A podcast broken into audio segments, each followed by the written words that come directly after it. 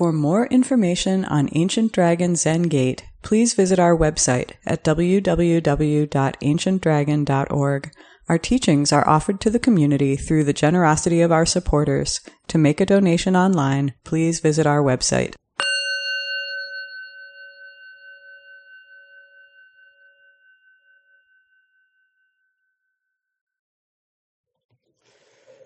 Good morning, everyone. Welcome.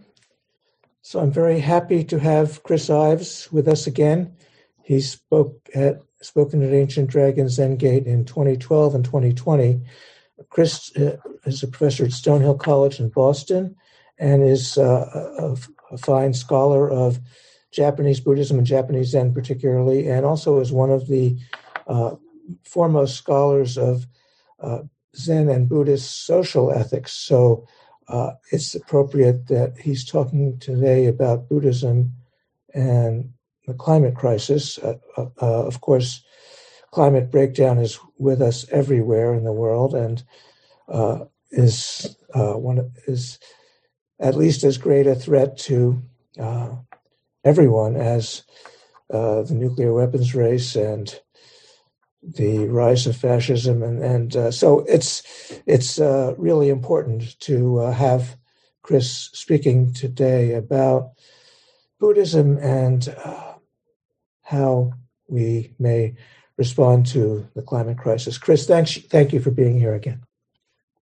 Well, thank you, Ty. Again, can everyone hear me? Okay, Is the audio good. Thank you, Jan. Thank you, Dylan. Um, yeah, greetings from the Boston area. It's wonderful to be with you again today. Thank you, Ty, again for inviting me. Thank you, David, for hosting us on Zoom. And what I'd like to do is to give you an overview, maybe over the course of 45, 50 minutes. I know um, how often the discussion following a presentation is often a lot richer than the presentation. Um, but what I'd like to do is to give you a quick overview of a book I'm writing. I'm on sabbatical right now from Stonehill College and working on a book on Buddhism and the climate crisis. And in part, what the book is, is my attempt um, as a practicing Buddhist to take stock of Buddhist resources that can help me and other people live in a way that is both, you know, green, and engaged and fulfilling at this very challenging time. Um, I think a lot of religious traditions, as you'll see in my presentation, uh, with their emphasis on simple living, being close to the land, um, offer a way of living greenly and in an engaged manner in activism that's not self sacrifice and deprivation, but is perhaps a more rewarding and fulfilling and spiritually rewarding way of living than the normal rat race of uh, consumerism or materialism. Um, so, yeah, if you can bear with me, I'm going to move fairly quickly just to give you a certain kind of overview of what I'm thinking about in the book. And then, uh, yeah, we can discuss it and we can drill down more deeply in certain points uh, that I may pass through um, pretty quickly. So, if that sounds good, I'm actually uh, going to share my screen with a PowerPoint. Um, that way, you can at least maybe get a better sense of uh, what I'm talking about here and, and track everything. Just give me one second here. All right. Some of you may know when Buddhists talk about environmental issues, um, often they start with consumerism. And obviously, certain ways of living for privileged people, not necessarily people who are struggling or people in certain parts of the world, um, those ways of living do have a huge uh, ecological footprint, um, especially carbon footprint. And so, uh, two of the books that uh, first came out when Buddhists really started talking, at least in the English language, about environmental problems, focused on consumerism. Um, and I have two here um, that have been quite popular. And looking at how, and here's where consumerism is kind of low hanging fruit for Buddhists.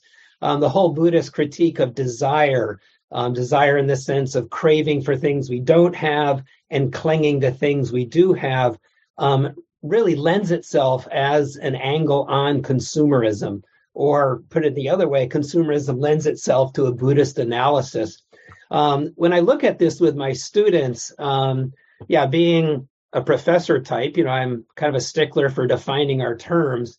And here, basically, um, yeah, is a working definition I've used with my students, where consumerism is an ism, it's a certain belief, like socialism, capitalism, other isms involving beliefs. Um, and yeah, very broadly, a belief that you know buying or being able to buy and acquire and possess certain things, experiences, situations will make you happy, and the actions based on that, um, certain consumer behaviors, you know, retail therapy, um, buying more stuff than we need, confusing wants and needs. And when I think about this, um, you know, if we use this as a working definition, as I've looked at this with my students, I think for a lot of people, um, if we think about sort of middle class and above or lower middle class, who knows where to draw the line. But for a lot of people, the issue is not so much I want more and more. The more and more stuff I have, the happier I'll be. I don't think most of us are bought into that full blown ideology around consumerism as an ism. But I think the issue for a lot of us is the fear of having less in other words, being attached to our lifestyle. It's not so much that I want a second or third car or a huge house, but it, the issue ecologically might be no, um, I'm attached to having my car, air conditioning, being able to eat meat when I want to, travel when winter starts getting to me. Um, these sorts of attachments to our way of living, a way of living that has a huge carbon footprint. Um, and so for me, it's not so much wanting to have more, um, but it's being attached to what we currently have, our lifestyle. In other words, it's more an issue of clinging than craving. When we think of the Buddhist analysis of desire, again, craving for things we don't have versus clinging to things we do have. So maybe to tweak it a little, the bigger issue may be materialism, our attachment to material comforts, to material conditions more than some kind of consumerist wanting more and more and buying more and more and polluting more and more. Um, and so perhaps if we think about the climate crisis and its causation, something I'm looking at in the book is sort of zeroing in on this attachment to lifestyle and its resultant environmental impact as one cause of the environmental crisis, especially the climate crisis. And again, this is something that uh, for Buddhist um, doctrines, Buddhist approaches, is a kind of low hanging fruit here. The other thing that I think Buddhism is helpful with has to do with why aren't more people waking up and taking action? Why does it seem that so many people are sleepwalking, even if they are somewhat aware of the climate crisis? Or in some cases, why is it there's so many people that are ignoring it or denying it? And this is where I think Buddhism is helpful, getting at the kind of um, the term I use here is freneticism, our scurrying, our multitasking, and the resultant distraction caused and in some cases exacerbated by certain ways of using technology. Um, always being there in virtual realities, um, being scattered as you're going to Instagram, to Facebook, to text, to email, whatever that might be. And so in the early part of the book, in addition to looking at materialism as a cause of the problem, I also spend some time looking at freneticism and distraction as a hindrance to responding. Um, Buddhism may be helping us not only simplify our lifestyle, getting us out of that materialism, but also Buddhism helping us slow down and pay more attention. And when I think about um, distraction, and Buddhist doctrines. You know, we often talk about ignorance in Buddhism. And as you know, often ignorance in early Buddhism is ignorance of impermanence. Or in the Zen tradition, depending on what style of Zen, ignorance can be seen more as entrapment in that dualistic mode of experiencing, that me, not me way that we often experience reality. But I like to play with ignorance and drop in a hyphen, thinking of ignorance also as ignorance um, ignoring certain things. And I think there too, we can work with Buddhist doctrines and apply them to the climate crisis. Because when it comes to the climate crisis, ignorance and ignorance are all over the place. Ignorance, perhaps, as a total lack of knowledge. You know, probably aren't that many people out there right now, but obliviousness to the climate crisis, or ignorance in the sense of being misinformed, um, believing that, yeah, either humans are not responsible or um, the problem isn't that bad And uh, yeah, it's not going to really hurt us. Um, ignorance, ignorance as distraction. Um, again, people in some cases having to be busy. You know, if you're working multiple jobs to pay the rent, to not starve, to not end up unhoused, yeah, obviously being distracted and busy is understandable. But for a lot of us, people of privilege or simply people who've got their basic needs met, yeah, we know a lot about the distraction that's happening these days. Again, with sports, celebrity culture, um, our gadgets, our apps, etc. Also, there's just ignoring the problem. You know, people who are aware of the problem but say, "No, I'm too busy. You know, I'm raising three kids, or I'm working a job, and I'm trying to become a partner in the law firm. Um, yeah, I just can't deal with it right now." or in some cases, ignorance of our causal responsibility. We might say, I drive a Prius or an electric vehicle. Um, I'm not responsible. It's all, you know, the people that are driving big gas guzzlers, um, but not realizing, yeah, maybe our way of heating our home, our travel, um, we're still responsible, even if we drive an electric vehicle. Um, also, ignorance of actions we can take. You know, what can I do? Um, or basically saying, it's up to elected officials. The government's got to impose a carbon tax or do campaign finance reform. That's not something that I can do. Um, it's the responsibility of elected officials. Um, ideas that continue our destructive lifestyle. Um, the second coming of Christ is going to happen soon. The key focus should be on getting right with Christ and getting to heaven rather than looking at this. Or a belief in a technological fix. Um, market processes, supply and demand, will be such that, yeah, there'll be market demand for some kind of technological fix, and we'll figure out some new snazzy way to sequester carbon dioxide or do something else to rectify or to uh, mitigate the problem. Um, also tied into this are ideas about others you know, why should we do anything when the Chinese are doing X, Y, or Z, or other people are, um, yeah, at fault? It's all the oil company executives, and you know, those are the people responsible. They've got to do something. And then the last thing, and I'll circle back to this, is you know, for a lot of people, just you know, disconnection from nature, psychological disconnection, even though in actuality we're profoundly embedded in nature. Um, as another factor here in terms of um, yeah ignorance and distraction relative to the climate crisis. So in other words you know what i'm playing with in the book is materialism as one cause of the crisis and our freneticism and ignorance as a hindrance to responding. And again um, i'm starting in the book with these in part because i think buddhism in these two areas has a lot it can bring to the table. Uh, as we'll see down the line, there are certain areas where Buddhism may not have as much to offer, and we may need to look elsewhere for guidance. Um, but I think in these two areas, um, yeah, Buddhism has a lot to offer. And so the question is let's just start with the freneticism and the distraction, and then we'll get back to the high impact materialistic living. Um, so with our freneticism and distraction, yeah, basically one thing we need to do is to slow down and pay attention. And one thing I've been thinking about, there are a lot of ways we could approach this from a Buddhist angle. Um, but one thing I've been thinking about, and actually started about five years ago when I finished a 10 year stint as the department chair of our Department of Religious Studies at Stonehill College, with all the politics and stress and overtime that that entailed. And when I finished that stint, that word kind of just bubbled up into my consciousness, almost sort of like a mantra or some kind of reminder spaciousness. And I suddenly felt my life was a lot more spacious. And I started working with that. And it's there in Buddhism. And the way I've been working with it is in the three areas of action, the three areas of karma. As you know, karma mean, meaning action, um, mental activity in our mind, verbal or speech activity, basically our mouth, and physical actions using our body. And I have the three Japanese characters here. Often Japanese Buddhists talk about Buddhism occurring in these three arenas. Um, and you see this, for example, in different lists of detrimental actions, detrimental mental states.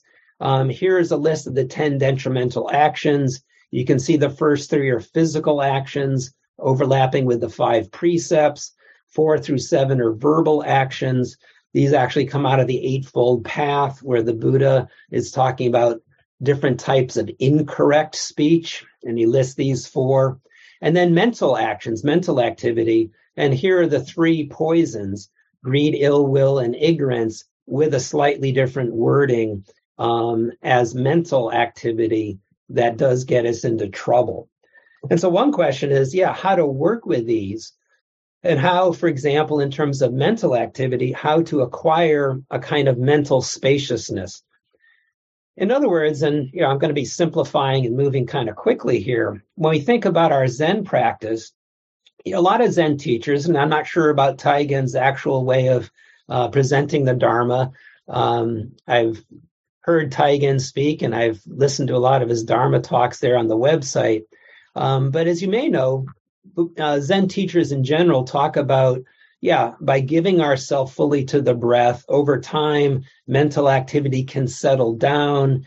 We get a kind of spaciousness, a little distance from the mental clutter, the mental chatter, and in some cases, shift from thinking, our obsessive thinking and worrying, to more of a calm awareness. Or as Buddhists sometimes say, we open up sky mind um, and here's the Buddha, um, and this is a quotation attributed to him by Jack Kornfield, uh, Jack Kornfield. And I haven't been able to find this in uh, the sutras, but uh, develop a mind that is vast like space, where experiences both pleasant and unpleasant can appear and disappear without conflict, struggle, or harm. Rest in a mind like vast sky or Huineng, the sixth ancestor, the sixth patriarch of the Zen lineage, writes true jhana, meditation or zazen, is to realize that one's own nature is like space and that thoughts and sensations come and go in the original mind like birds in the sky, leaving no trace.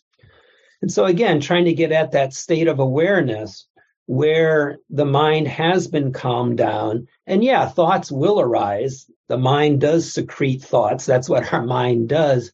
But how to have the spaciousness like a sky to allow those thoughts to pass rather than glomming onto them, getting entangled in them, and we're off to the races, obsessing with thoughts or worries.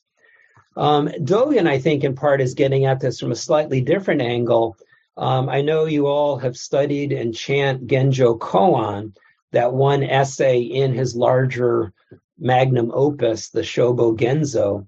But the oft quoted line, to study the Buddha way is to study the self, to study the self is to forget the self, to forget the self is to be realized by the myriad things. And I know Taigen has a way of um, talking about this in my own understanding, and you know, bear with the limits of that understanding. You know, this is similar to that idea of yeah, forgetting the self, letting go of that obsessive thinking and worrying by giving ourselves to the breath in zazen, settling into that calm, more composed spaciousness in which you can be aware of the myriad things. In a sense, your calm, empty mind can be filled by what's out there, in some ways overcoming that dualism between me and the not me out there. Like when we're filled by a beautiful sunset or boom, beautiful music or other experiences where that sense of separation drops away, at least momentarily. Um, Chozen Bays, as you know, a Zen teacher out in Oregon, says we teach the mind to empty itself and stand ready, alert but relaxed, waiting for whatever will appear next. Um, again, mental spaciousness as that open, present receptivity. In some ways, being present. And there's another idea in Dogen that I've been thinking a lot about, and uh, basically, um, yeah, fits right into this is the Buddhist idea of emptiness. Um, in Sanskrit, shunyata. And it's always translated with this character that you can see here in three cases, ku in Japanese, and it's interesting, this character for emptiness in Sanskrit, shunyata, which is another way ultimately of talking about interconnectedness, interbeing, dependent origination. But that character has several connotations. One is emptiness, um, something being emptied. And when the character stands alone, like when you say, oh, that's an empty glass, it's pronounced kara. This character also can mean spacious, and it appears in certain compounds with another character like kukan, which simply means physical space. And there, yeah, it's pronounced ku. This is also, intriguingly, the character for the sky. And here it's pronounced sora.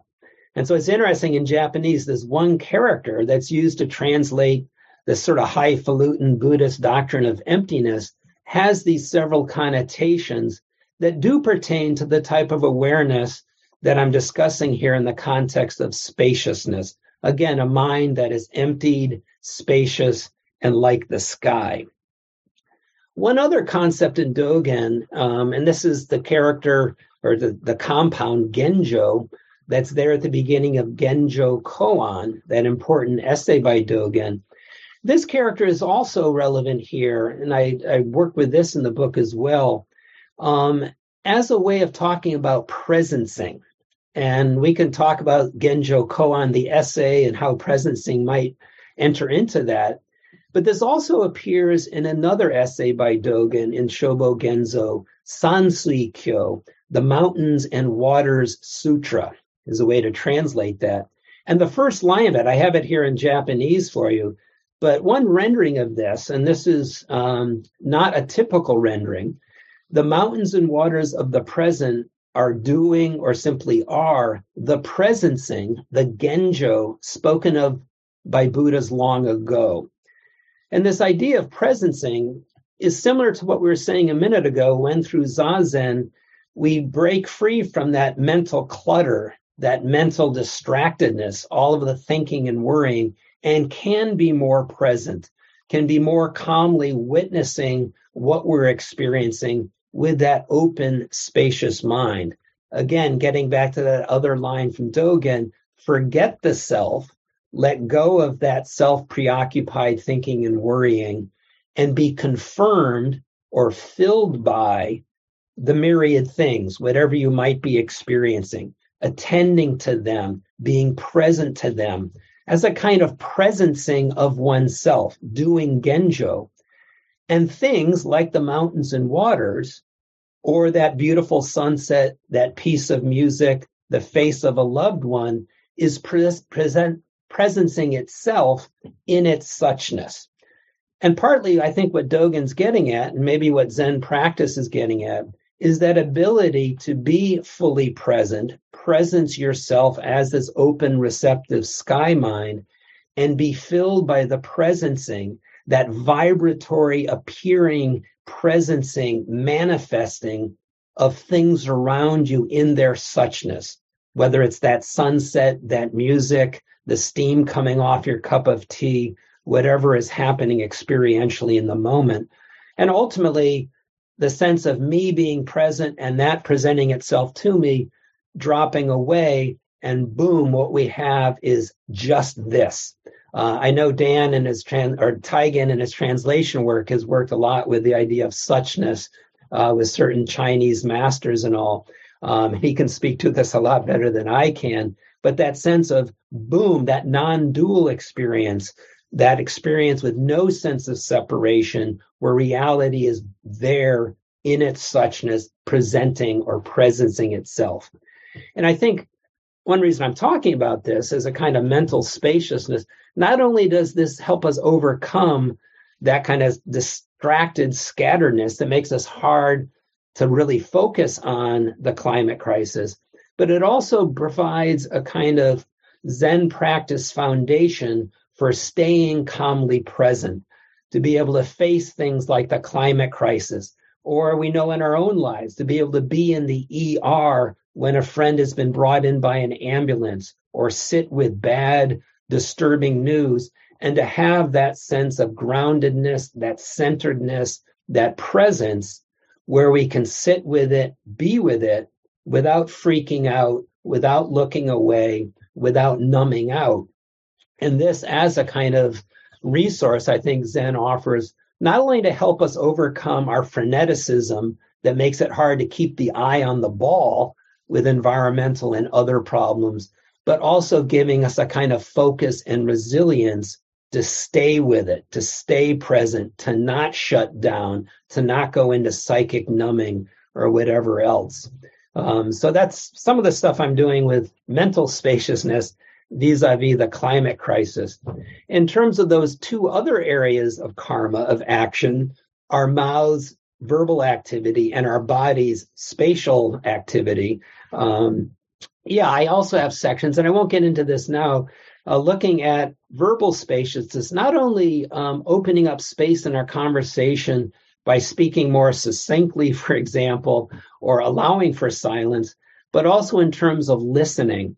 And in part, yeah, trying to think about what Zen practice might offer as a kind of verbal spaciousness that can help with communication, with dialogue, with finding common ground with people on the other side on issues like the climate crisis, helping us to be able to engage in a way, at least insofar as it's partly possible, to achieve some kind of common ground, commonality. Um, personally, I don't like the red state, blue state dichotomy. I think it exacerbates divisiveness uh, more than simply describing reality. Um, but be that as it may, in the book, I'm thinking about communication as something important right now. And then physical spaciousness, um, our bodies moving through time, how we get overscheduled, multitasking, um, but also spatial separate spaciousness, um, literal spaciousness in terms of um, how we organize our space, dealing with clutter in a way that may support us in our efforts to stay awake, to stay present, to keep our eye on the ball. And so, in other words, you know, when it comes to the freneticism and distraction, yeah, some of what I'm doing here that I just described with spaciousness is helping us um, find Buddhist resources to help us slow down and pay attention, keep our eye on the ball. Getting back to the other thing we started with, the consumerism materialism thing, our high impact lifestyle. Um, obviously, the challenge there is how to simplify our lifestyle, how to lower our carbon footprint, and what might be Buddhist resources that be helpful there. One thing I've thought about is how um, a lot of the mental states outlined in Buddhism, like the opposites of the greed, greed, ill will, and ignorance, the three poisons, you know, generosity, loving kindness or compassion, and wisdom. And as many of you know, yeah, Buddhism has lots of lists of detrimental and healthy mental states. You know, just like certain religious traditions have long lists of um, different categories of sins. You know, if you were brought up Catholic, um, or different categories of vices, like the seven deadly sins, versus different um, uh, virtues, you know, like the theological virtues of faith, hope, and charity. Buddhism, as you know, in its kind of moral psychology, and we see this a little bit more in early and Theravada Buddhism more than in Zen, uh, but really getting into this sort of psychological analysis of mental states that are detrimental, that do get us into trouble, and opposite mental states, or maybe we should just call them values, perhaps virtues that are cultivated as a way to purify the mind, overcome suffering, and basically wake up. A lot of those, as you probably already know, have very clear ecological relevance. Buddhism doesn't list up all or lift up these things in my list here um, out of some ecological agenda.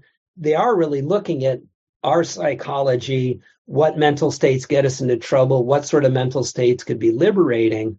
But if you look at the main mental states Buddhism historically has lifted up for 2,500 years, a lot of them have significance in terms of a simpler, lower impact way of living. Uh, restraint, simplicity, contentment, um, recognition of what we receive. Um, the Japanese term on, uh, which refers to all of the inputs, all of the blessings we get um, from our parents, from you know the environment, other animals, our teachers, on and on and on, which fosters an insight into interconnectedness, into dependent origination, or as Thich Nhat Hanh calls it, interbeing.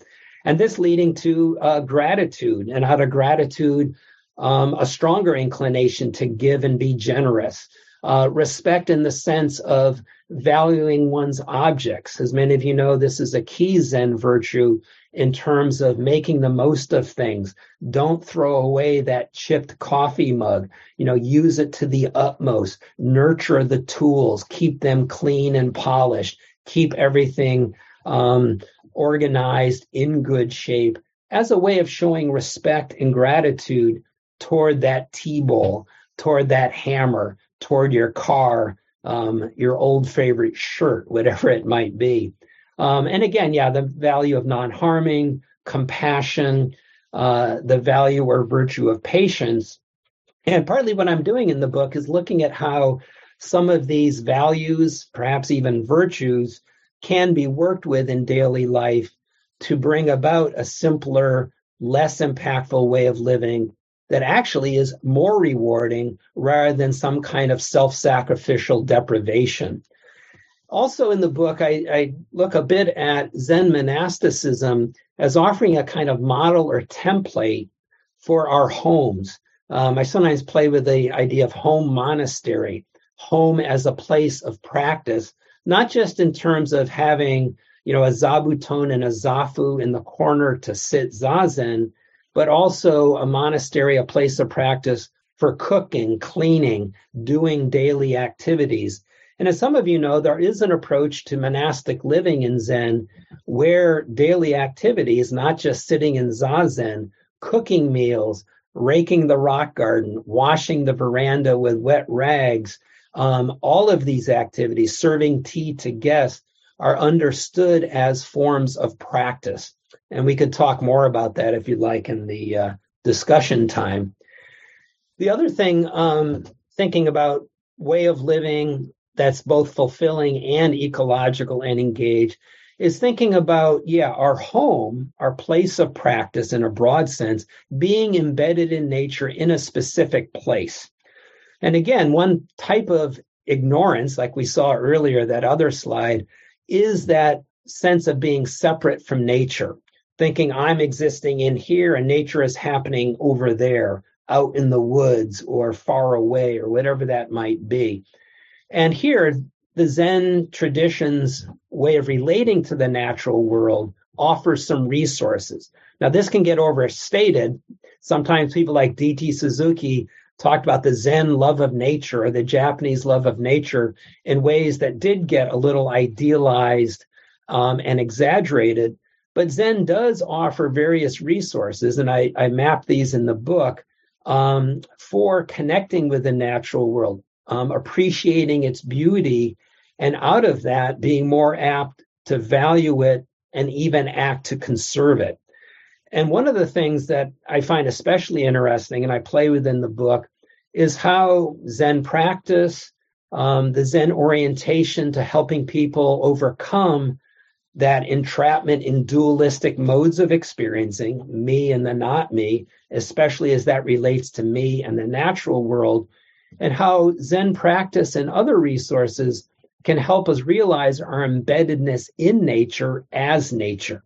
Again, this is this idea of dependent origination, conditioned arising, um, or interbeing, and help us thereby overcome that felt sense of separation. And not that everyone's going to go out and sit zazen. There are other ways that this can be fostered. Um, but overcoming, yeah, that sense of separation nowadays, people on their computers, busy, watching TV, not getting outside, not realizing that nature is happening here in my body, in my act of breathing, where I'm exchanging gases with the trees, taking oxygen from them, offering carbon dioxide to them. Um, how we're so oblivious to that, and how I think Zen offers resources for coming in on that at least you know small part of the bigger problem and out of that realization of our embeddedness, a greater propensity, not necessarily, but I think people are more apt to appreciate, value, and care for that nature they now feel more embedded in. Now, that gets into the whole question, and I'll just move through this a little quickly about um, Buddhism and animals as part of nature. Um, and historically, that's been a mixed bag in terms of early Buddhist views of animals, um, other views down through the past two and a half millennia. But one thing is, I've been working on this book um, and also reading things about nature and ecology that I find interesting. I'm not sure if any of you are familiar with David Abram. He wrote a book called The Spell of the Sensuous. Um, he was a magician, street musician, doing tricks on the streets of Europe, um, panhandling and traveling around as a young guy. Um, but also became interested in the interaction between magic and shamanism and spent a lot of time studying with shamans living in indigenous cultures and basically became highly attuned, for lack of a better expression, to the animistic worldview of indigenous cultures. And in Spell of the Sensuous, um, he's bringing a lot of Western philosophy, but he's talking about how, yeah, we humans are embedded in a sensuous reality with our senses taking things in, affecting things around us and how non human animals are intelligent presences who are speaking their own languages, interacting in this kind of energy, sensuous, intelligent energy field in very sophisticated, intriguing ways. And I think, you know, when Buddhism talks about animals, yeah, as you may know, there's talk about, okay, they're fellow sentient beings. Um, they may get reborn as people. We may get reborn as animals. They're on the path to breaking free from rebirth like we are. And then the tradition kind of leaves it at that. I mean, it's a great step to say animals or non human animals are fellow sentient beings striving ultimately toward awakening. But it doesn't necessarily get into what is the nature of animal sentience insofar as they are sentient beings what really is going on. If we are going to be sophisticated thinking about diet or how we use land or interact with nature, how can we make distinctions between different types of animals? You know, does, for example, a tick carrying Lyme disease have the same moral standing as a chimpanzee or a dolphin? Um, how do we make distinctions? Is it okay to eat clams because they don't have a nervous system, but not so okay to eat a chicken, which will probably feel pain or terror when it is slaughtered. Buddhism doesn't necessarily get into a real sophisticated way of talking about um, non sentient animals. And that may be something, whether Buddhism's talking about environmental ethics or trying to make an argument about animal rights or human moral responsibilities to animals we may or may not eat um, there's a lot of work Buddhism needs to do there um, to deal with those issues in a more sophisticated way. And so in the book, I'm thinking a little bit about Abram and other resources for developing Buddhist thought about those sorts of things. Also, in terms of um, how we live in relation to nature, um, some of you may be uh, folks who've read Gary Snyder's poetry, his essays, one of his most famous essays is entitled Reinhabitation. And just simply put, and I won't get into the details here, as part of being attuned to nature around us in a specific place, locating our home in a place, he talks about reinhabitation as a way in your local area, in your watershed, in your bioregion really studying the hydrological cycles, the geology of the plates, the flora and the fauna, indigenous people who came before you in that place, on whose land you're probably occupying as a settler colonialist invader, um, and to really know your place, and that being a way to steward it, to take care of it for the long haul. In other words, Snyder's saying, yeah, it's great to think about ways of being in a meditative state in nature and temporarily overcoming any felt sense of separation and feeling at one with the sunset.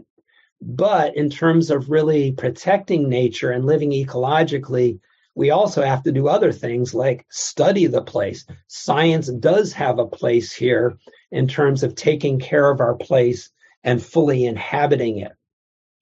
Now, the thing that, comes up here, of course, everything I've talked about so far really has to do us to do with us and our individual lifestyle. Um, slowing down, paying attention, um, living differently in my home, taking care of nature around me. And what's looming in the background is the whole question of well, is that sufficient?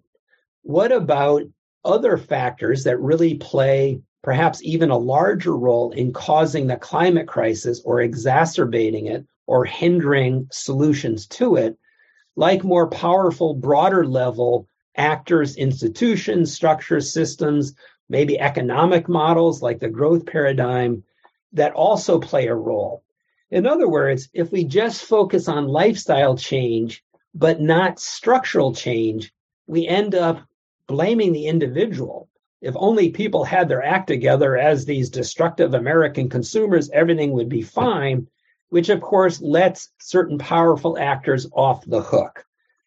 Fossil fuel industry lobbying for different types of subsidies that makes it harder for the federal government to give subsidies to renewable energy scale up endeavors um, or resistance to having a carbon fee and dividend, a kind of carbon tax.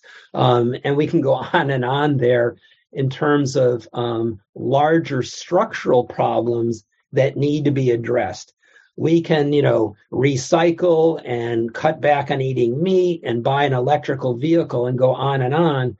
But of course, ultimately, is that sufficient given these larger structural problems? And so that gets us into the whole question of all right, how do we begin, begin moving in that direction? One thing I look at in the book, and this sort of overlaps lifestyle change and structural change, but is consideration of community. Um, the importance of community, whether it's our Sangha, the environmental group we're working with, or our local community, our neighborhood, our town, our city block, our city, whatever it might be, um, both for reducing our negative impact and for a kind of resilience as, yeah, once we hit peak oil or certain economic systems implode, we may be working more locally and relying on others for our food, for our energy, etc. And also, of course, the importance of community for activism, working together with others, whether it's a mass movement, a local environmental group, kindred spirits, to engage in activism. And this brings us to one of the biggest questions. Earlier, I was saying maybe Buddhism has more to bring to the table in certain areas rather than others.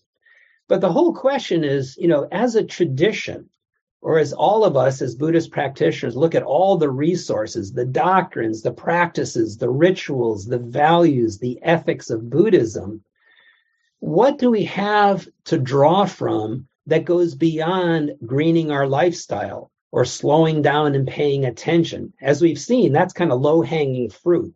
Buddhism offers a lot. But when we turn to activism, to speaking truth to power, to going out and challenging these structures of power that need to be addressed to have a true resolution or at least mitigation of the climate crisis, how equipped is Buddhism to help us grapple with these larger systems? Now, one issue that comes up, and some of you may be aware of this, is historical Buddhism hasn't been activist. Now, we can point to certain, you know, um, minority Buddhist groups or certain interesting Buddhist mavericks or certain moments where Buddhists have resisted the government, the status quo, whatever it might be. But by and large, as you may know, Buddhism has been um, fairly accommodating of the status quo and not as engaged in activism to bring about certain types of societal, political, economic change, these structural changes. And I'll just go very quickly here. Um, yeah, there are a lot of factors that account for the traditional lack of Buddhist activism. Um, compared to other religious traditions, less speaking truth to power, you know, dying for a cause, getting arrested. Um, Part of it has to do with early views of nirvana as transcendent of this world, as something unconditioned, the exception to interbeing. Um, not so much the case in Zen, but it's there in the early tradition. A historical focus on individuals.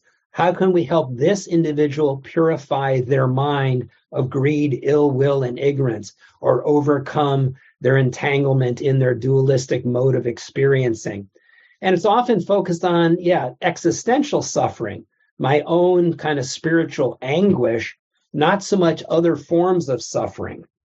Also, Zen and certain other types of Buddhism say, you know, everyone suffers, whether you're, you know, a rich person like Bill Gates or someone who's just got in prison for, you know, saying something back to a cop who was racist. Um, all of those people can awaken, and you can awaken regardless of your social situation. Um, whether you're, you know, living in your big gated community or you're in a prison cell awaiting trial. Also, you get deterministic views of karma. If someone's poor, that's because of stuff they did in the past life. And if they have their act together now, they'll do better in the next life. And you can see how that could lead to a certain passivity. You know, people are reaping their just deserts if they're sick or poor or oppressed. It must be something they did in the past. But, you know, if they grin and bear it, they'll be better in the future. Um, certain facets of Zen, a kind of approach in terms of peace of mind that is a kind of going with the flow um, the Zen expression nin un, according with circumstances, um, which does result in a kind of accommodation of the status quo. Um, a lot of the emphasis on, yeah, letting go of self, letting go of ego, humility. And does that, I mean, we could talk about this perhaps today, does that lend to people being less willing to assert their interests, their needs, their rights? Oh no, I should be self negating and humble as opposed to standing up for myself. Um, we also get Buddhism traditionally in more groupist cultures um, as opposed to more individualistic cultures like here. We also have, you know, the Buddhist um, treatment of anger or ill will. You know, right there is one of the three poisons, these three key detrimental states that cause suffering. Um, is there room in Buddhism for righteous anger? And nowadays, as some of you know, people are working with this, talking about, um, you know, it's not so much feeling anger, even though traditional Buddhism saw that as, you know, having devastating consequences. It's more what we do with that anger. Um, so, yeah, Buddhists now are starting to work with anger, but historically, um, yeah, it was something people were not willing to uh, see as positive. Also, yeah, the aversion to conflict and violence um, that too resulting in a certain resistance to activism. And like what I said earlier, that kind of Buddhist institutions, and I know Japan more than other Buddhist countries, um, but Buddhist temples being in this quid pro quo kind of you scratch my back, I'll scratch your back relationship with ruling powers. Um, the lack of a notion of social justice. You know, karma is there as retributive justice, you'll reap, you know, the just rewards or punishment for your actions. Um, you know, you shall reap what you have sown, but not social justice in terms of um, compensatory justice, you know, like reparations, things like that, um, or restorative justice, these other ways of talking about justice um, that we often hear. Also, in terms of activism, just the decentralized character of Buddhism. Um, much harder to mobilize Buddhists insofar as Buddhist institutions or denominations are often, you know, diverse and far apart in time and space. Not necessarily having something like, for example, the Catholic Church, where the Pope can come out with a statement and parishes and parishioners can kind of rally around that. Um, less of that in Buddhism, as you probably know.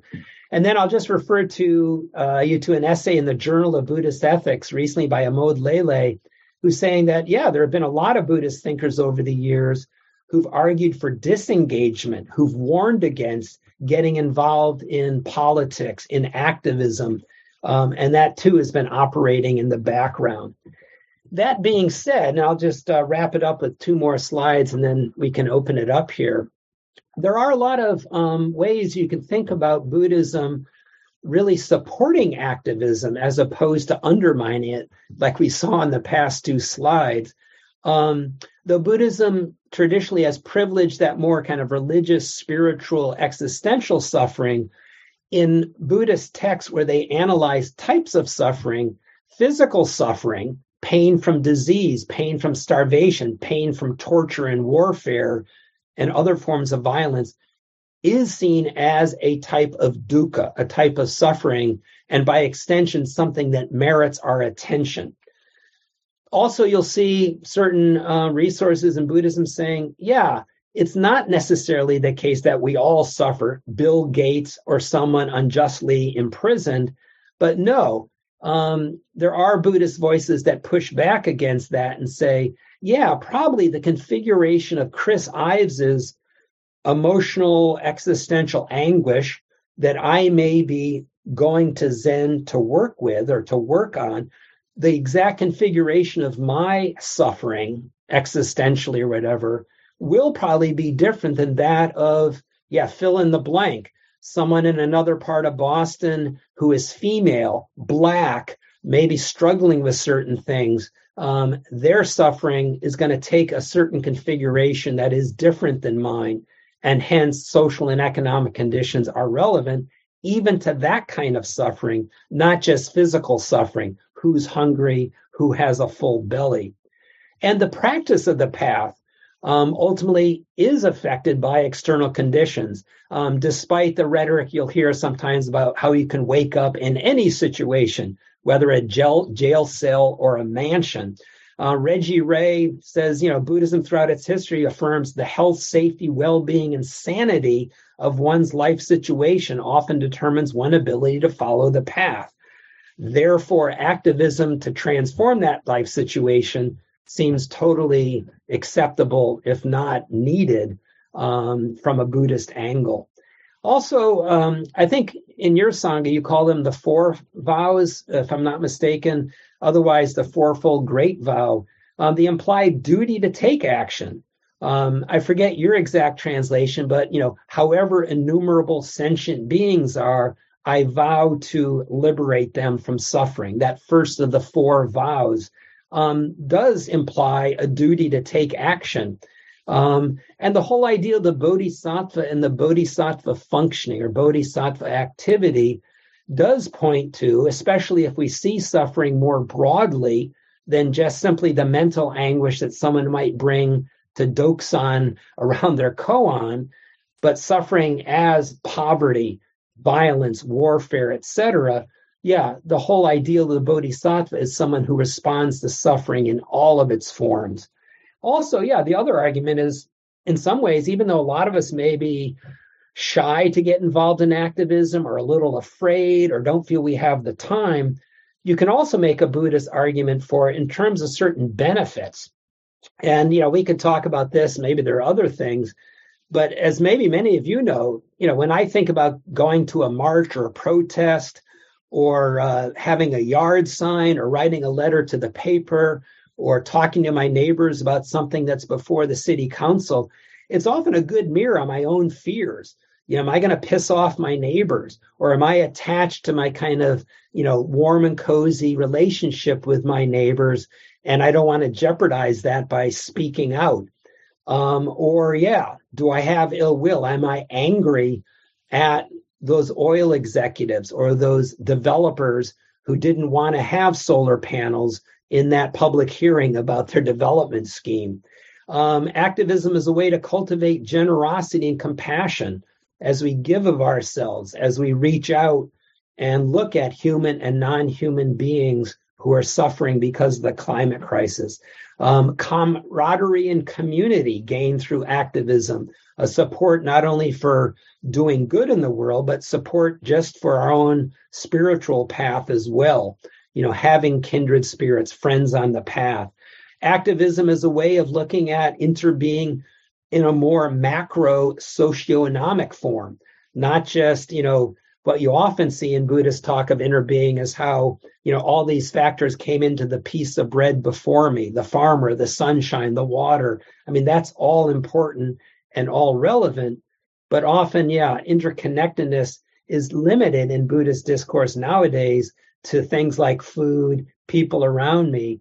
And activism is a way to realize those larger, in a sense, structural networks that we're all embedded um, the American political economy, capitalism, you know, our government with the lack of uh, campaign finance reform. Also, you know, activism is a way to overcome inertia, doubts about oneself, despair, uh, perhaps even gain what Joanna Macy calls active hope. Also, activism is a way to fulfill those four vows, your bodhisattva vows, a way to serve, you know, what the Dalai Lama talks about is universal happiness, um, or other people refer to as the common good. The other thing that Buddhism is relevant to, and I'll just wrap up with this um, Stephanie Kaza has written about how Buddhism not only can offer a rationale for getting involved, but can support you once you do get involved. Um, and she highlights things about, again, interdependence or dependent arising, uh, realizing how we're all connected to the problem. We're all part of the problem and we can all be part of the solution. Um, yeah, the importance of non harming and compassion as we approach activism, the non dualistic view, avoiding us them ways of looking at it. We're the good guys, those guys over there are the bad guys. And in that way, failing to find common ground or getting stuck in our anger. Um, the Buddhist emphasis on intention. You know, what are our intentions? Are we coming at the problem out of, you know, rage or spite or out of genuine concern for the well-being of the world? Um, also, Buddhists, you know, help us get around our self-attachment whether it's you know aggrandizing ourselves and feeling self-righteous like i'm a, an activist and you're a slacker or attachment to certain outcomes um, to add two other things yeah key buddhist virtue of patience or perseverance in sanskrit kshanti um, one of the six perfections in mahayana buddhism how that too can help us with frustration and burnout uh, joanna macy talks a lot about bodhicitta uh, that desire for the welfare of all beings as giving us a foundation for activism. And like in this last quote, by strengthening compassion, we give fuel to our courage and determination. By refreshing our sense of belonging to the world, we widen the web of relationships that nourishes us and protects us from burnout. So, yeah, I think Buddhism offers some resources for people who are involved in activism with all the challenges that entails. And then the last thing, and I'll just end with this slide, is okay, we can talk about activism, but what sort of activism? And at the end of the book, I just offer some personal reflections on what we can do at the individual level. And yeah, this is partly lifestyle change relative to the climate crisis, but at the local level, you know, whether it's a local environmental group, tracking development in our town, are they building net zero buildings or not? It's something I'm involved in with here in, in Watertown, Massachusetts. More regional, what's happening at the state? Um, any kind of, you know, climate legislation at the national level. What about a carbon tax or maybe a revenue neutral fee and dividend program? Or, you know, what did Biden come up with recently uh, with that piece of legislation? You know, what has Joe Manchin and others done to undermine that? Um, how can we participate in terms of lobbying for that? Uh, or the Green New Deal, working on campaigns for people who are running for Congress who might care about the climate crisis or might be willing to entertain the possibility of some kind of campaign finance reform to lower the impact of large corporate interests, overcome the Citizens United Supreme Court decision. Um, and then at the international level, yeah, what can we do as citizens relative to things like the Paris Accords or other sorts of uh, endeavors? So that was a lot. I know uh, that was fast and furious. Um, and uh, I just wanted to offer you that overview. And maybe now we can uh, drill down a little, uh, see what jumps out at you, things that don't make sense or seem like distortions of Zen or other forms of Buddhism or whatever's on your mind. So thanks for bearing with me, but that's the fast and furious overview of the book I'm writing. Thanks for your patience. Thank you, Chris, so much. That was extremely rich. Um, a whole lot of, of uh, I think, very useful things. Uh, I have specific points to add, but I I'll, I will not unless there's nobody else who wants to speak. But uh, just thank you. Re- very, very helpful, uh, very rich, uh, and especially in the last part about activism, hindrances, and helps to that from Buddhism. So um, let's open it up now. David Ray, you can call on people either in the room at Ebenezer or on the Zoom screen. Um, thank you so much. All right, I'm going to try to track chats here too. That might be a way I can hear from people. Um, let me just start off, if it's okay with all of you. Dylan dropped something into the chat here. Um, yeah, let me just see it. Um, grew up outside of Boston. Um, yeah, the Ekasattva vows. Um, Dylan, do you? I forget. Dylan, are you on Zoom here? Yes, he is. Um, David, can you let do? Is he muted by you or just self muted? Dylan can unmute. Dylan, go ahead, please. Dylan, do you want to mention your? Yeah, you mentioned the uh, Ecosattva vows. Is there anything in particular with that?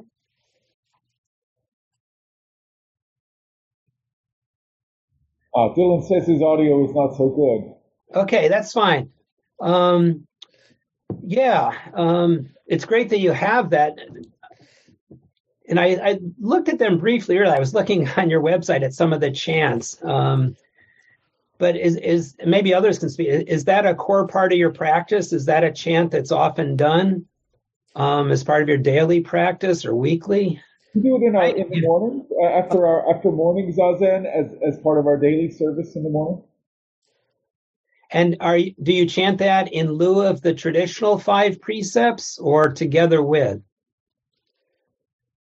Uh, not with the five precepts. And, and I'll just mention, uh, I'm not sure if the Ecosattva vows are done uh, Monday through Wednesday morning, but um, Friday morning, Dylan leads a after Zazen uh, decolonizing consciousness group. We were reading uh, Ibram X. Kendi's ant, uh, book on how to be an anti-racist, and we're now reading wonderful book by Zenju Earthlyn Manuel on the Way of Tenderness.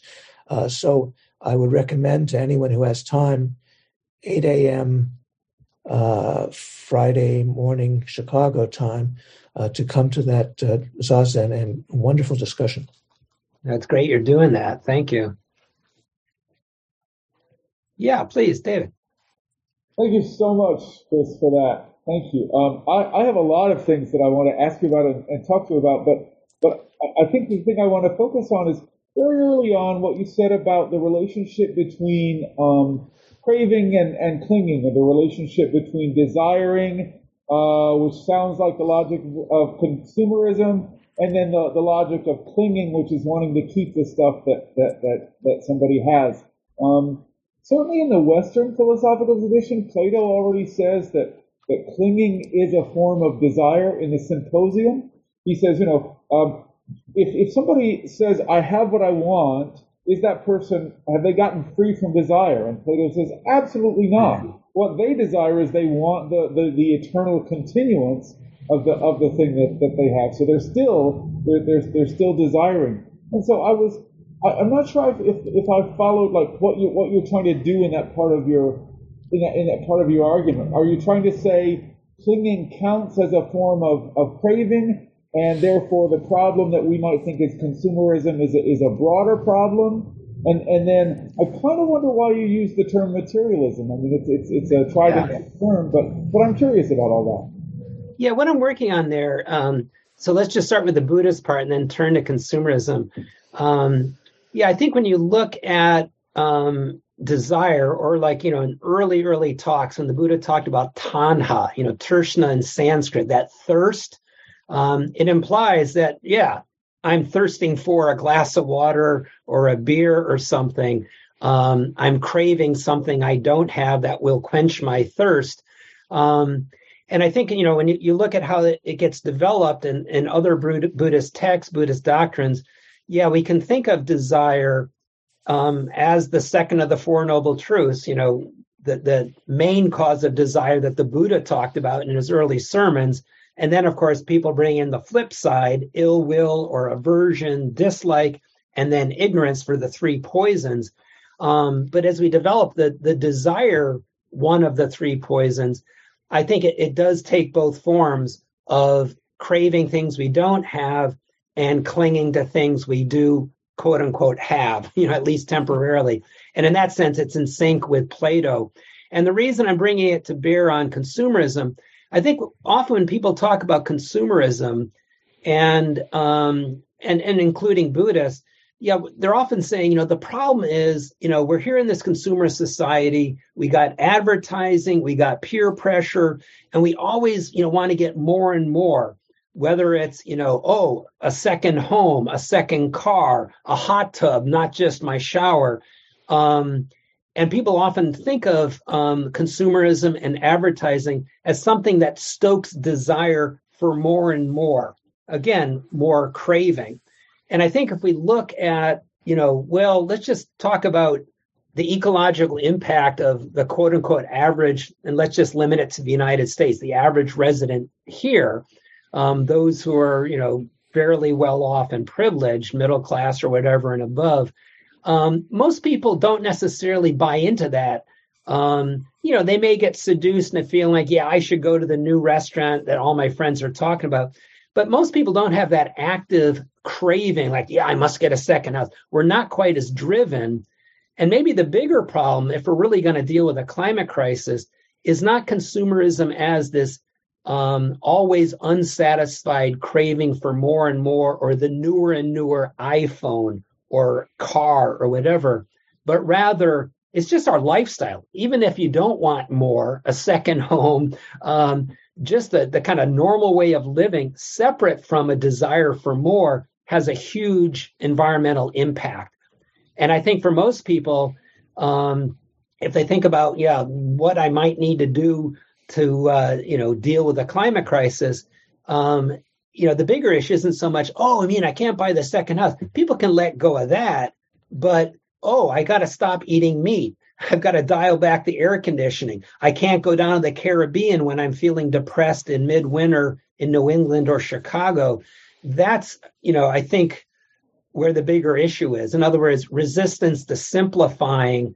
Um, and that maybe is a kind of materialism rather than consumerism. Materialism in the sense of attachment to certain material conditions, um, having the AC, the steak on the grill, the tickets to go to, you know, the Turks and Caicos on vacation in February.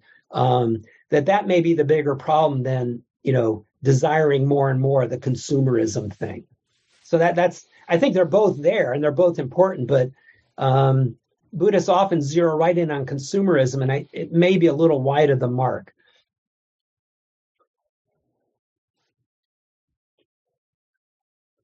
Yeah, please, Jan. Um, there was so much in this talk today that I really, really like, and uh, I wrote a lot of notes, and I, I'm torn between telling a personal story and telling a story of activism in the larger sense, and so um, I'm going to try to control it. Number one, today um, I learned a new, most important problem in the world. And it, it's like they're, they're generating like flies. These, this is the most important problem in the world. This is the most important problem to combat climate change. And these very, very passionate people explain to you the details of what it is that is causing these terrible climate problems. And I have to say, I am so grateful to the people who study these problems and who tell us about them. And I wish that there was some way that we could consolidate everything and have a have a united front against what is causing and what has caused the climate problem. Mm-hmm. Um, because you, I think a lot of people know that for me, the most important problem in the world is nuclear power. And I, I have to control myself not to go into that. Uh, it's just important to realize that every nuclear reactor is also a nuclear target, mm-hmm. and um, that that's that's become really obvious. I'm going to stop. Okay. The second thing I wanted to bring up was one day my daughter-in-law came to me and she said, um, "I've decided to divorce David, who was my son. And I was so upset by it that the only thing I could think of to do, and I was amazed at myself for this, was go shopping. And I went shopping. Now I realize if we had had the kind of a talking family that we didn't have, we could have talked. but I went shopping. And um, I could show you what I bought. I still have it. It was a it was in Sausalito. I was in Sausalito. Well, we lived in Marin County. And um, I went to a very exclusive shop and I bought a sweater that was at half price for $200. and it was an enormous comfort to me, but I couldn't get over how surprised I was at myself for this being the way I handled the distress. Mm-hmm. Yeah. Thank you, Jan. Um, and that's very, very real. Um, you know, you probably know the expression retail therapy, where people yeah. are describing what you. Do.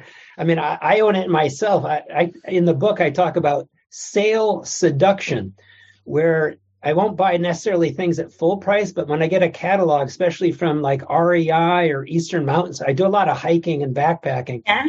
Um, and it's amazing if I see a, a certain weight of a fleece jacket marked down, it's amazing how my mind will kick in. I say, okay, I don't have a, a, layer that's quite that warm. That would be perfect when I'm hiking down off of Mount Washington and it's 50 degrees and I'm, de- and wow, it's like, and you know, I have plenty of layers I could layer and deal with that scenario, but my mind is immediately finding a rationale for getting it.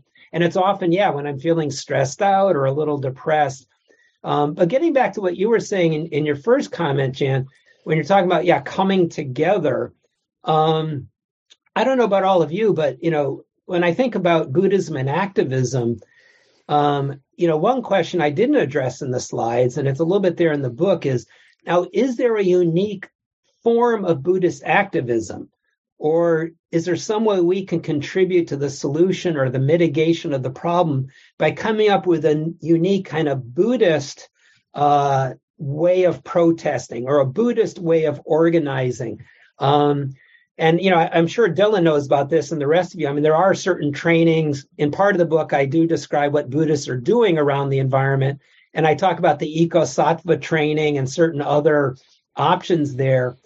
But also you know we may think like oh boy you know maybe we should have a buddhist organization with a buddhist methodology a buddhist form of engaging the issue um, but then again, you know, we have so many organizations. Yeah. If, if part of it is coming together, um, maybe we don't need to, you know, find or create a uniquely Buddhist approach.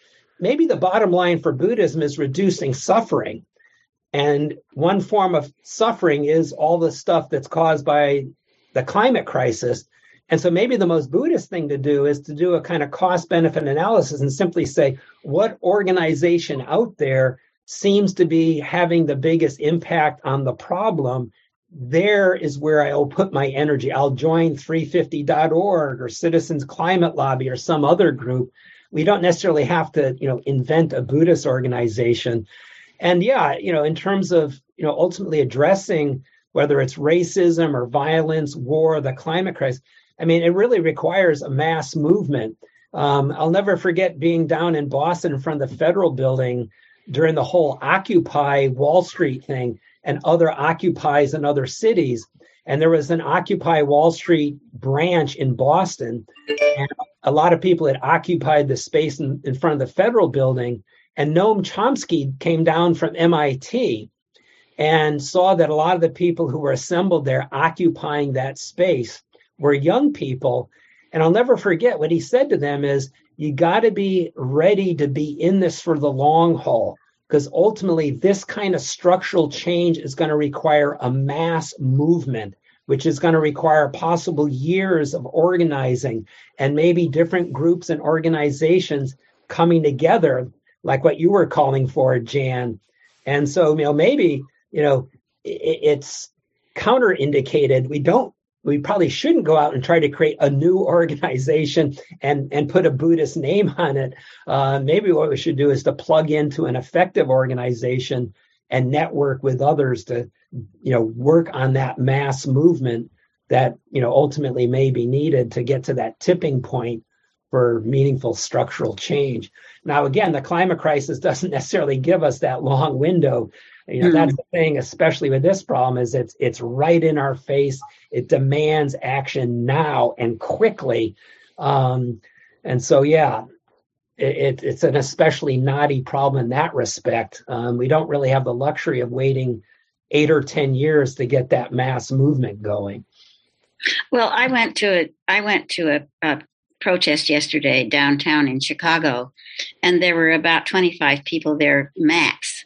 Mm-hmm. I um, and uh, they were commenting about it was just a straight anti-war protest, and they were commenting about how it used to be thousands out there anti in, in anti-war protests. Uh, so it was interesting to see that that uh, all the people there participated fully, but there were only about 25 of us. Yeah. Mm-hmm. Yeah, Dan. Um, uh, yeah, there's so much more to say, and there's a lot of people here who have a lot to say. So I'll just try and keep this brief. But you know, there, we do have a Buddhist Peace Fellowship Chicago chapter, but mostly what we do is try and work together with other groups. Mm-hmm. Um, just to say that, but uh, some of the some of the obstacles to activism that you talk about, uh, one is the, the the you know, aversion to anger. And I have that psychologically as well as, you know, the, the idea that Buddhists should be nice and not get angry. But there is a traditional uh, commentary on that precept which says if you don't uh, if you don't get outraged when it's appropriate, that's a violation of the precept. Mm. So, you know, there are, you know, we can find in traditional Buddhism various supports for all this. Um, the other thing is that a lot of East Asian Buddhism, as you were pointing out, is is not counter to activism or discourages activism.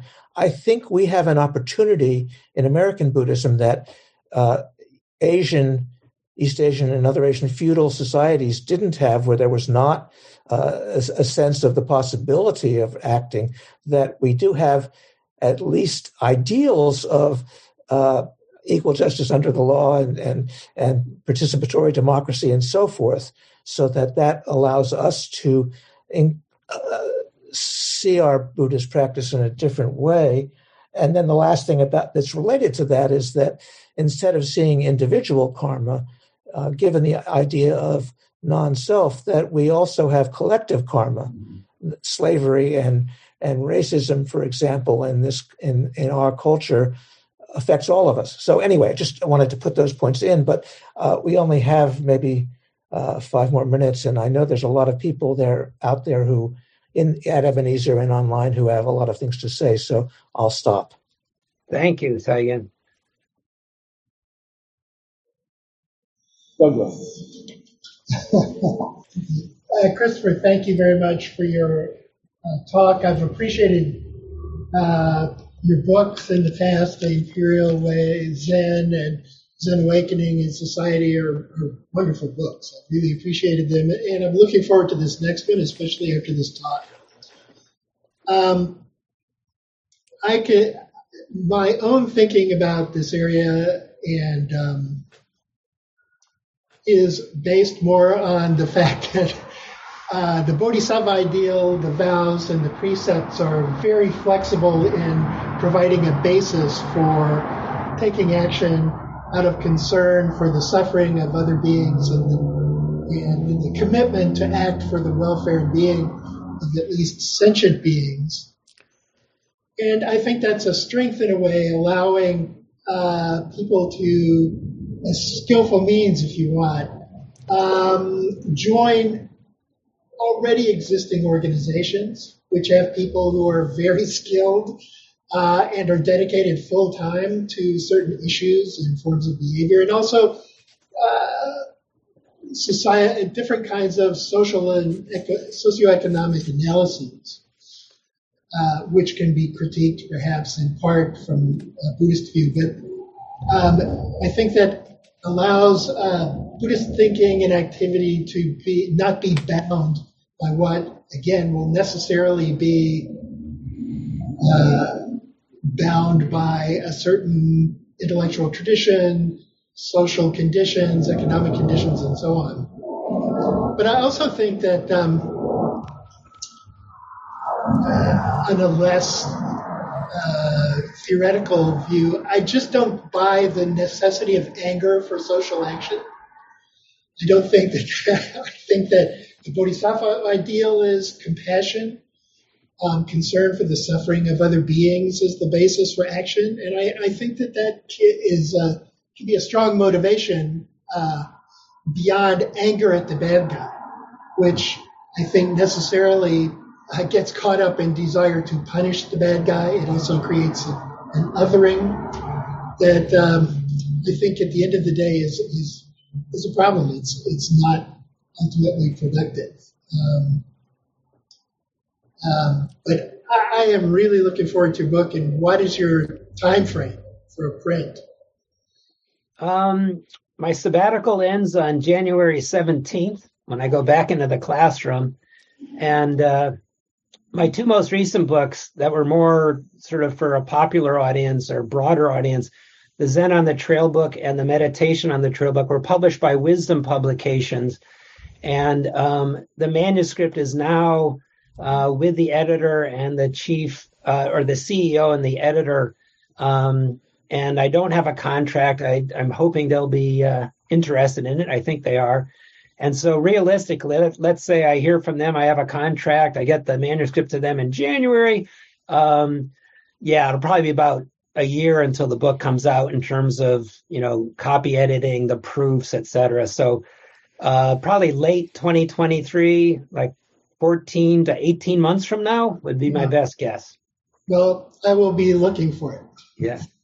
But your comments about anger too, yeah. Um, I, I agree. I don't think that, you know, getting angry or anger is a prerequisite to getting involved. Um, there are other ways to get there that don't involve anger.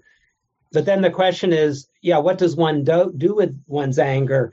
Um, is the anger worked with as a kind of um, barometer that my psyche, my being is picking up on an injustice, on an issue, and thank the anger for flagging that to me? Um, and then in terms of responding to the issue that the anger is flagging, yes, absolutely. How can we work with it? You know, in a sense, transform that energy, not in a direction of attacking the bad guy or setting up that binary or, you know, losing control of that anger and saying and doing things that are counterproductive to one's cause.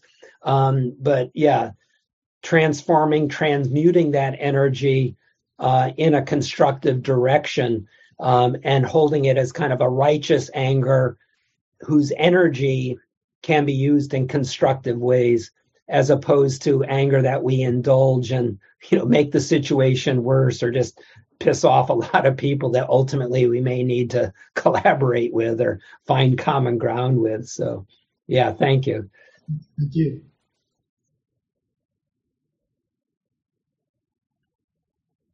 If nobody else has anything, um, I, I, just really appreciate how rich your talk was, Chris, and uh, uh, so much that uh, all of us might consider. And um, so, um, yeah, it's a difficult time, and and cl- climate climate uh, breakdown is is with us, and uh, all the implications of it. Mass migrations coming up from people escaping uninhabitable zones. And mm. anyway, I, th- I, think we all need, uh, Buddhism aside, just as humans, we need to uh, res- to be aware and to look for ways to respond. So, thank you very much for your guidance.